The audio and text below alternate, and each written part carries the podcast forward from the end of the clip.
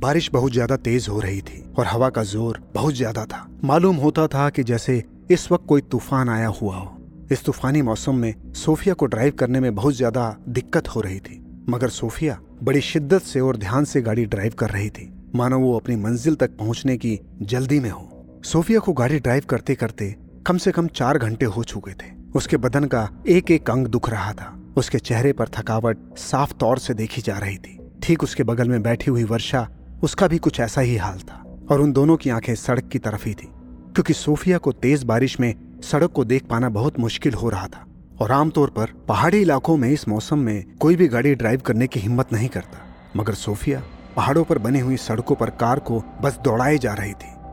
गाड़ी ड्राइव करते ही सोफिया ने वर्षा की तरफ़ देखकर कहा, वर्षा, क्या तुम्हें पूरा यकीन है? लाइबा ने तुम्हें यही एड्रेस दिया था?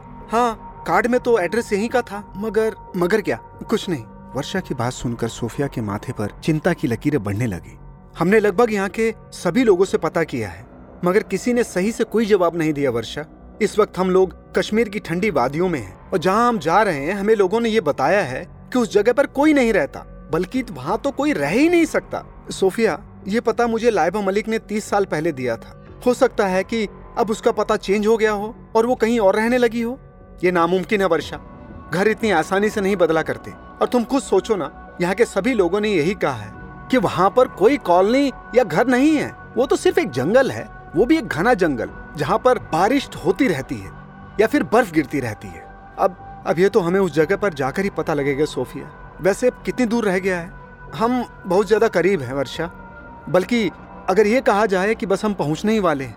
थोड़ी देर के बाद उन दोनों की कार सड़क के किनारे पर खड़ी हुई थी। बारिश हल्की हो चुकी थी, मगर ठंड बहुत ज़्यादा थी। मैप के मुताबिक, अब हमें यहाँ से पैदल चलना होगा, वर्षा। आगे गाड़ी नहीं जा सकती। लेकिन हम पैदल कैसे जाएँगे? बाहर तो बारिश हो रही है। मैप के अनुसार, अब वो जगह ज़्यादा दूर नहीं है। अच्छी बात यही है कि हम बहुत ही ज़्यादा नज़दीक हैं। और हाँ जहाँ तक मेरा अंदाज़ा है तो बारिश अब हल्की पड़ गई है।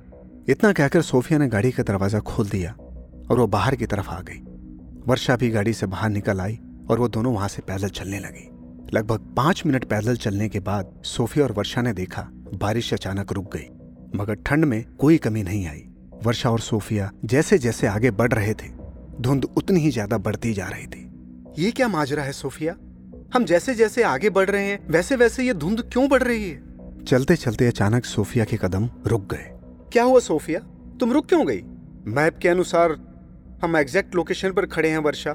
लेकिन यहाँ तो वीरानी के अलावा कुछ भी नहीं है। चारों तरफ़ बस घना जंगल है, ऊपर से ही अजीब से धुंध और कपा देने वाली ठंड। तुमने मुझे बताया था वर्षा कि तुमने लाइबा मलिक को इस पते पर कई बार ढूँढने की कोशिश की थी। तो इसका मतलब ये है कि तुम यहाँ पर आ चुकी हो। यहाँ तक मैं कभी नहीं आई, सोफिया। मैं यहाँ से सिर्फ़ दस किलोमीटर पीछे तक ही आई हूँ। क्या मतलब है तुम्हारा? पहले यहाँ तक तो सड़क थी ही नहीं। और मैं खुद हैरान थी ये सोचकर कि सड़क तो बहुत पहले खत्म हो जानी चाहिए थी। मैं कुछ समझी नहीं वर्षा। कार में मैं तुमसे यही कहने वाली थी, मगर मैं कुछ सोचकर चुप रही सोफिया। समझ गई वर्षा, तुम ये कहना चाहती हो कि तुम यहाँ तक कभी पहुँच ही नहीं पाई। हाँ हो सकता है, मगर यहाँ पर जंगल के अलावा कुछ भी नहीं है। लाइबा एक रहस्यमय लड़की थी, शायद तुम अकेली थी, और उस लड़की ने तुम्हें यहाँ तक पहुँचने ही ना दिया हो। लेकिन अब हम क्या करें सोफिया? वही तो मैं सोच रही हूँ वर्षा की अब हमें क्या करना है? क्या हमें वापस चलना चाहिए सोफिया? हाँ हालत तो यही इशारा कर रहे हैं वर्षा। सोफिया के चेहरे पर मायूसी थी और उम्मीद भी। वो इधर उधर धुंध में देखने लगी और उसने एक ठंडी सांस भरकर तेज आवाज़ में सोचने वाले लहजे से कहा आखिर तुम कहाँ छुपी हुई हो लाइबा किसने कहा मैं छुपी हुई हूँ? मैं तो तुम्हारे पीछे खड़ी हूँ। अचानक ये अल्फाज सोफिया और वर्षा के कानों में टकराए और उन दोनों ने बड़ी फुर्ती से पीछे पलटकर देखा तो उनके सामने एक खूबसूरत नौजवान लड़की खड़ी हुई थी। उन्हें देखकर मुस्कुरा रही थी, जो ब्लैक जीन्स और ब्लैक शर्ट पहनी हुई थी। सोफिया उस लड़की को हैरत से देखने लगी। सोफिया के लिए हैरत के दो विषय थे। एक तो ये कि जिस जगह पर वो लोग खड़े थे, वहाँ पर कंपा देने वाली ठंड थी, मगर वो लड़की जीन्स और शर्ट के अलावा कुछ भी नहीं पहने हुई थी, जिससे ठंड से बचा जा सके। और दूसरा हैरत का विषय उसके लिए ये था कि कुछ देर पहले सोफिया ने अपने चारों तरफ़ आगे पीछे जगह का मुआयना किया था, मगर उसे कोई भी नहीं दिखाई दिया। वो अचानक वो लड़की उसके सामने कैसे आ गई? वर्षा ने उस लड़की को देखकर बड़ी उत्सुकता से पूछा, तुम लाइबा मलिक हो? हाँ तुम ही लाइबा मलिक हो। हो ना? हाँ यकीनन, वो तुम ही हो। मुझे तुम्हारा चेहरा अच्छी तरह से याद है। तुम्हारा चेहरा कभी नहीं भूल सकती, मगर ऐसा कैसे हो सकता है? तुम तीस साल पहले भी ऐसी थी। तुम कल भी जवान थी और आज भी हो। वर्षा ने सोफिया की तरफ़ देखकर एक बार फिर उत्सुकता भरे लहजे में कहा, यही लाइबा है। वर्षा, तुम्हें पक्का यकीन है?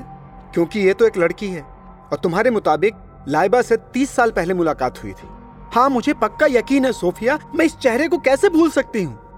सच तो ये था कि उनके सामने जो लड़की खड़ी हुई, इस वक्त देखकर उन्हें मुस्कुरा रही थी। वो लाइबा मलिक ही थी। लाइबा धीरे धीरे कदमों से चलती हुई उन दोनों के करीब आ गई। उसने उन दोनों की तरफ़ देखकर कहा, मैंने तुमसे कहा था ना, वर्षा, कि जब एक से दो हो जाना, तब मुझे तलाश करना। और सोफिया, तुम्हारी हिम्मत और हौसले की मैं दाद देती हूँ, वरना अक्सर यहाँ तक आते आते लोगों की उम्मीदें दम तोड़ देती हैं। मैं बहुत देर से खड़ी हुई तुम्हें ही देख रही थी। एक बार मैंने वर्षा के चेहरे पर मायूसी तो देखी थी, मगर तुम्हारा चेहरा देखकर मैं साफ़ साफ़ महसूस कर रही थी कि तुम्हें पूरा यकीन था कि मैं तुम्हें यहीं पर मिलूँगी। लेकिन कुछ देर पहले तुम यहाँ पर नहीं थी। तुम अचानक हमारे सामने कैसे आ गई? तुम इस जंगल में, इस भयानक ठंड में, इस वीराने में कैसे रह सकती हो? यहाँ तो इंसानी वजूद का नामो निशान तक नहीं है। किसने कहा है कि मैं जंगल में अकेले रहती हूँ? लाइबा का यह कहना था, तभी अचानक सोफी और वर्षा ने देखा कि धुंध अचानक खत्म होने लगी और देखते ही देखते उन दोनों के सामने एक बहुत आलिशान महल खड़ा हुआ था, जो बेइंतहा खूबसूरत था। वर्षा और सोफिया एक दूसरे को बहुत हैरत से देखने लगी। तभी उन दोनों के कानों में लाइबा की आवाज़ टकराई। अंदर चलकर बात करें? इतना कहकर लाइबा उस महल के अंदर की ओर चल दी और पीछे पीछे वर्षा और सोफिया भी।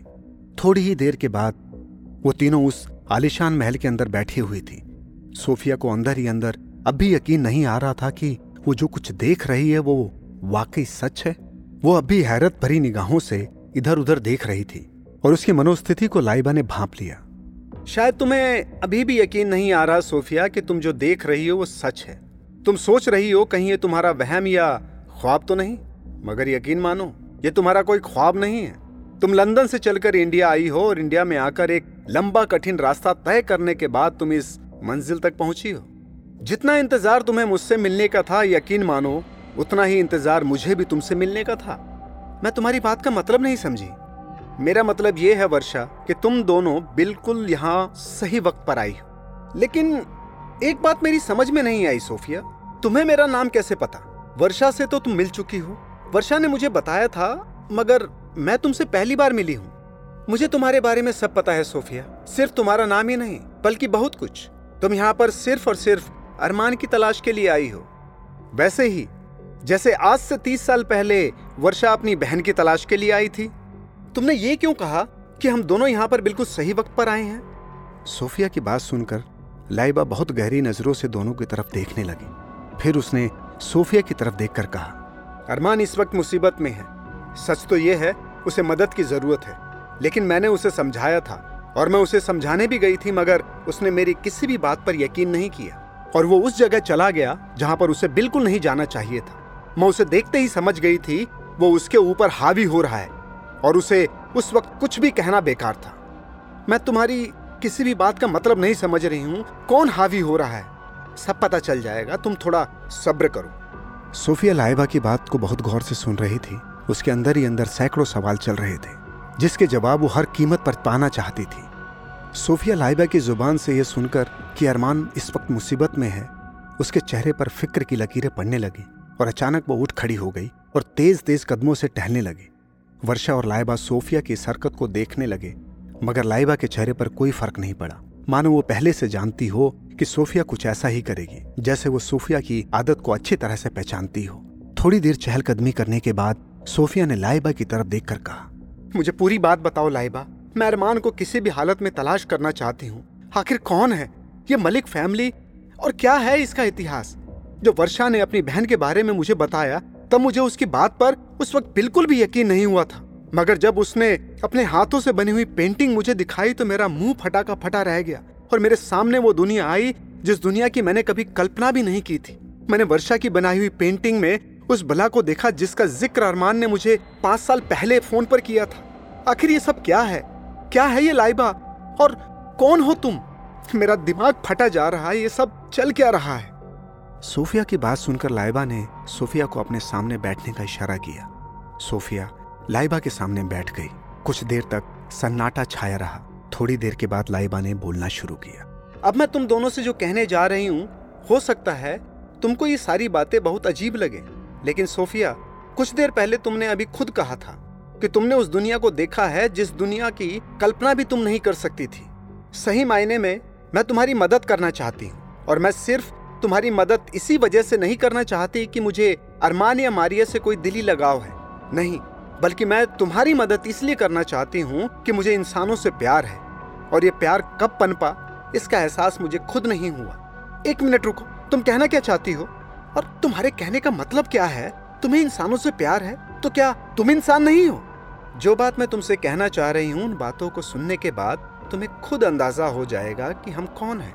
और तुम्हें इसके लिए सबसे पहले मलिक फैमिली का इतिहास जानना बहुत ज़रूरी है। और मलिक फैमिली का इतिहास जानने के लिए सबसे पहले तुम्हें उस कबीले के बारे में जानना होगा जिसका ताल्लुकात मलिक फैमिली से है। इतना कहकर लाइबा थोड़ी देर के लिए चुप हो गई। उसका चेहरा देखकर ऐसा लग रहा था जैसे कि वो समय के पीछे लौट गई हो। फिर लाइबा ने बोलना शुरू किया। ऐसी ही इंटरेस्टिंग किताबें कुछ बेहतरीन आवाजों में। सुनिए सिर्फ़ ऑडियो पिटारा पर। ऑडियो पिटारा सुनना ज़रूरी है।